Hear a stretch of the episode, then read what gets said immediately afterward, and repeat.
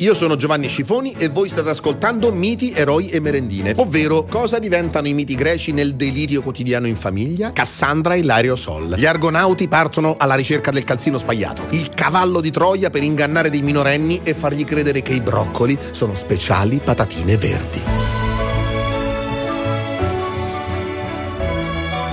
Il mito di oggi è il giudizio di Paride. Chi è la più bella di noi tre? Cosa ti piace di più? L'intelligenza, la potenza o la bellezza? C'è un sistema, una pozione, un algoritmo per capire cosa mi piace e cosa non mi piace? Ai matrimoni si sa, la gente beve parecchio e succedono sempre dei casini. Vecchi dissapori rimasti quiescenti per anni che esplodono di nuovo, amici che non si vedono da tanto, magari avevano litigato anni e dietro e poi fanno pace davanti a un frittino, oppure ritorni di fiamma, ma anche desideri di rivincita, sai che al tale matrimonio ci sta la tua ex, tu organizzi mesi prima per farti accompagnare alla festa da una tipa fichissima. Eh, ti presento Johanna, ex Miss Bolivia, oggi studia ingegneria nucleare e tutti si chiedono perché quella sta lì con te, in realtà sta facendo l'Erasmus e tu hai finto di essere un addetto alle relazioni estere all'università. A quanti matrimoni siete stati che manco sapevate che faccia avessero gli sposi? Allora si vede che siete abbastanza carini. C'è un mito molto famoso che parla di matrimoni. Eh sì, perché anche nell'antica Grecia ai matrimoni succedevano cose destinate poi a far parlare tutti, dei, eroi, titani per anni. Uno su tutti non se l'è scordato più nessuno. Il matrimonio di Teti e Peleo. Chi sono questi Teti e Peleo? Non ce ne frega niente, perché ai matrimoni non sono importanti gli sposi, ma gli invitati. È sempre stato così. È talmente così che spesso durante la festa succede che gli sposi se ne vanno e, e non se ne accorge nessuno, tutti continuano a strafogarsi, a fare treschi e pettegolezzi. L'unico momento in cui sono importanti gli sposi è all'inizio del rinfresco, quando tutti gli invitati arrivano morti di fame dopo 3 ore e 50 di cerimonia, arrivano davanti al tavolo degli antipasti e il cameriere alza la mano guantata, dice non si può ancora, devono arrivare gli sposi, stanno facendo il filmino e tutti sorridendo maledicono nel loro cuore l'istituzione del matrimonio e i fratelli Lumière. Cioè l'unico momento in cui sono importanti gli sposi è quando non ci sono. A questo matrimonio ovviamente presenziano tutti gli dei dell'Olimpo e quindi di possibili casini potevano essercene tantissimi, tradimenti, figli segreti, amori non corrisposti, usurpazioni, vendette, punizioni, ti acceco, ti squarto, ti profetizzo, ti trasformo in un cinghiale, ti faccio sposare con tuo nonno a tua insaputa e ti faccio uccidere tuo zio che in realtà era tua madre, travestito da guerriero atenesi dentro un cavallo di legno con la testa di ramarro, insomma la incasinatissima mitologia greca. Tra gli invitati ci sono anche tre dee molto importanti. Atena, dea della sapienza. Era, regina degli dei. E soprattutto lei, la splendente, la folgorante, la brillantante Afrodite, dea della bellezza. Le altre due, Era e Atena, la odiano a morte, ma quella è immortale, quindi loro la odiano ancora di più. Afrodite. Tutti gli dei stanno sempre lì ad ammirare questa Afrodite. Pensa come si poteva essere agghindata a un matrimonio, proprio la meglio buona. Si può dire buona in un podcast o c'è Zeus che ci fulmina? E abbiamo capito che ci sono tutte le premesse per un disastro. Quante volte ci è capitato anche a noi, no? Stai con tua moglie a cena, in un convivio, una festa, tutto tranquillo. A un certo punto tralla lei, la bellissima Afrodite in persona. Che uno dice, ah certo, no, ma nemmeno ci avevo fatto caso. Ma chi quella? Quella alta 1,78 m con quei capelli lunghi che emanano un odore di ciliegia, pesca, no, più odore di mughetto, biancofiore, no, ma nemmeno è più miele misto a incenso, no, ma nemmeno è più odore di libertà. Sì, la bellezza odora di libertà. Andarsene via, portati via da questa dea che è scesa sulla terra apposta per un'abduzione, per portarci tra le stelle come i marziani. Eh, no, cara, eh, a chi ti riferisci? Ah, no, non ci avevo fatto caso. Ah, dici che sono passate due ore che non gli stacco gli occhi di dosso? Dici che mi sono rovesciato tre cocktail di scampi addosso senza accorgermene? Ed è vero. La bellezza incanta, la bellezza ha un potere che è maggiore del potere. L'abbiamo saputo la prima volta all'asilo con Sofia Cavarotti, con quella bambina che non sapeva parlare ma aveva delle guanciotte meravigliose e che mentre noi restavamo incantati a guardarla, lei si mangiava i nostri omogenizzati. Signora Scifoni, suo figlio sottopeso! Mamma, avresti voluto dirle, non sono sottopeso, sono, sono consumato dall'amore, ma tu non sapevi nemmeno parlare, tu piccolo innamorato, incantato da Sofia Cavarotti. L'abbiamo risaputo alle medie, quando abbiamo conosciuto Matilde Bertini, ragazza bellissima, almeno per i nostri canoni, da undicenni anni con quell'apparecchio scintillante che ci umiliava a carnevale riempiendoci di schiuma da barba e noi pensavamo le piaccio.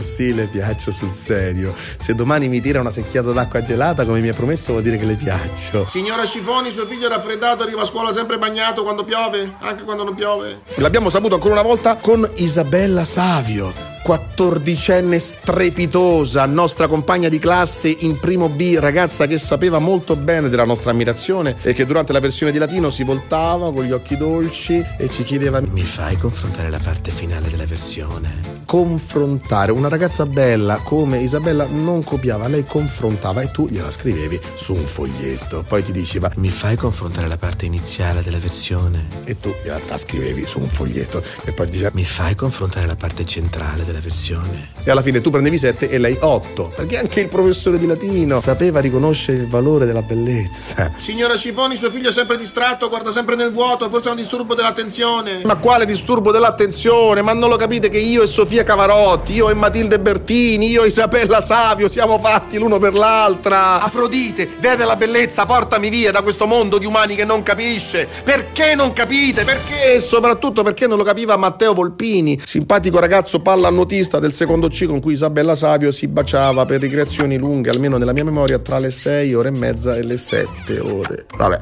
Comunque, al matrimonio di Teti e Peleo le cose sarebbero andate come sempre: un po' di freddezza, tra un carpaccio e una tartina, un'occhiataccia così dietro al flute di champagne, un commentino sarcastico mentre ci sfiliamo i tacchi dietro le tovaglie lunghe, tanto non se ne accorge nessuno. E invece no, questi avevano invitato tutti, ma tutti, proprio tutti, dei, semidei, ninfe, pure Mosè, Allah, San Gennaro, tutti tranne Eris, la dea della discordia. Quella ci rimane malissimo e si vendica, si intrufola di nascosto alla festa e tra fa cadere in mezzo alla tavola una mela d'oro con sopra scritto alla più bella. Boom! È il panico! Atena acchiappa subito la mela. È mia! È mia! Era e Afrodite cominciano a strillare come pipistrelli. Io, io, io! Esplodono tutti i bicchieri, si tirano i capelli, calci, torte in faccia, il cameriere finisce nell'olio bollente del fritto finché tutti gli sguardi vanno a finire su Zeus, come a dire mi sembra evidente che devi decidere tu. Eh, porca miseria, non era una bella situazione, eh? Scegliere fra tua moglie, tua figlia e la dea della bellezza. Cioè, è come se a te all'improvviso ti chiedessero eh, chi è più bella, tua moglie, tua figlia o Isabella Savio. Eh, che gli dici?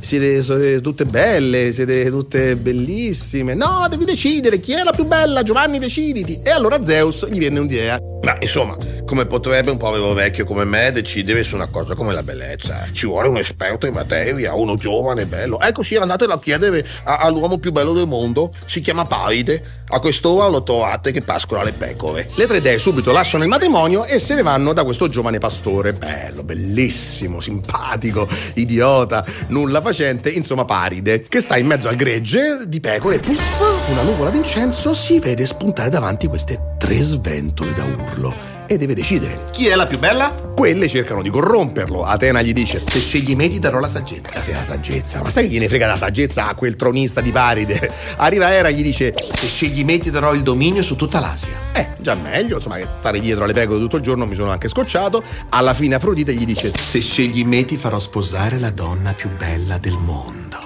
Capirai, ciao, finito, fine dei giochi, a parte già gli è partita la capoccia, le altre due se le guarda di sfuggita, vabbè voi lasciate il curriculum per prossimi progetti in caso richiamo io. Peccato che la donna più bella del mondo all'epoca fosse Elena, moglie del re di Micene Menelao. Paride non gliene frega niente, se la rapisce, scoppia la guerra di Troia, catastrofi, massacri, muoiono tutti. Omero si scrive un bel libro tuttora in voga. Il problema non è chi sia la più bella, il problema è perché. Perché la bellezza ci piace così tanto? Più della sapienza, più del potere. Perché? Se invece di chiedere a pari delle tre dee avessero chiesto a, a, tua madre, no? Pensa a quando portavi le tue compagne di classe a casa, no? E c'era tua madre che, che, che se le spizzava e poi dava il giudizio. La ragazza preferita di tua madre non è mai la più carina, mai, mai, è sempre quella un po' meno carina, ma più dolce, più educata, più pratica, quella che ti darà serenità, quella con cui potresti forse avere una vita decente, quella che forse potrebbe renderti felice, ma che te ne frega di essere felice? Dice tu vuoi solo quella più bella. C'ha ragione mamma, tu lo sai che c'ha ragione, ma che te ne fai della ragione se non puoi avere Isabella, la più bella? E non quella più bella per te, ma proprio la più bella, la più bella per tutti. Isabella Savio, inequivocabilmente la più bella. Tu non vuoi esaudire un tuo desiderio, vuoi il desiderio degli altri, di tutti, vuoi che in te si realizzi il desiderio di tutti. Ma perché gli dei ci hanno messo addosso questa attrazione fatale? Perché? Ma non possiamo fare come tutte le altre bestie. Al pastore mano in mano non gliene frega niente della maremana carina, ma quella con l'odore giusto. Va lì, manco si presenta, gli mette il naso nel sedere e capisce se la tipa giusta per lui. Magari è una maremana cozza, ma al maremmano non gli importa. Sposami maremmana, faremo 12 maremmanini, costruiremo una grande cuccia in maremma e saremo felici. E invece tu sei accecato dalla bellezza, anzi sei accecato dalla vista. La vista acceca gli altri sensi, la vista è un senso sopravvalutato, ti acceca anche se sei già cieco. Ray Charles eh, ci ha avuto sette mogli, una più sventola dell'altra. Ma porca miseria, ma sei cieco, ma che te frega? Ma lasciacela a noi, no? Ma prenditene una particolarmente intelligente o, o buona o che sa raccontare le barzellette. Invece no, perché? Perché? Pazzesco! La bellezza è così irresistibile che ti attrae anche se non la puoi vedere.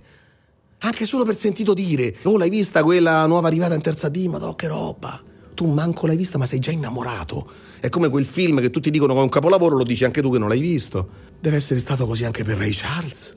Ed è stato così anche per Paride. Avrai la più bella del mondo. Lui manco sa come si chiama e già la vuole. La vuole a tutti i costi, anche a costo di una guerra. Poi succede che dopo 30 anni, oggi Isabella Savio a un certo punto si fa viva, ti rintraccia su Facebook, ti dice che si è ritrovata quella poesia che le avevi scritto, si ricorda che ti piacevano le mostre fotografiche, ce n'è una proprio stasera di una sua amica tornata dal Bhutan, te lo dice adesso, dopo i suoi quattro figli e tre matrimoni falliti. Perché la bellezza è una illusoria vigliacca, bastarda promessa di beatitudine, non soltanto per chi la insegue, ma anche, ahimè soprattutto, per chi la possiede. Se sei bello, sei anche convinto che in qualche modo alla fine le cose ti andranno bene. E le cose non andranno bene, no, per niente.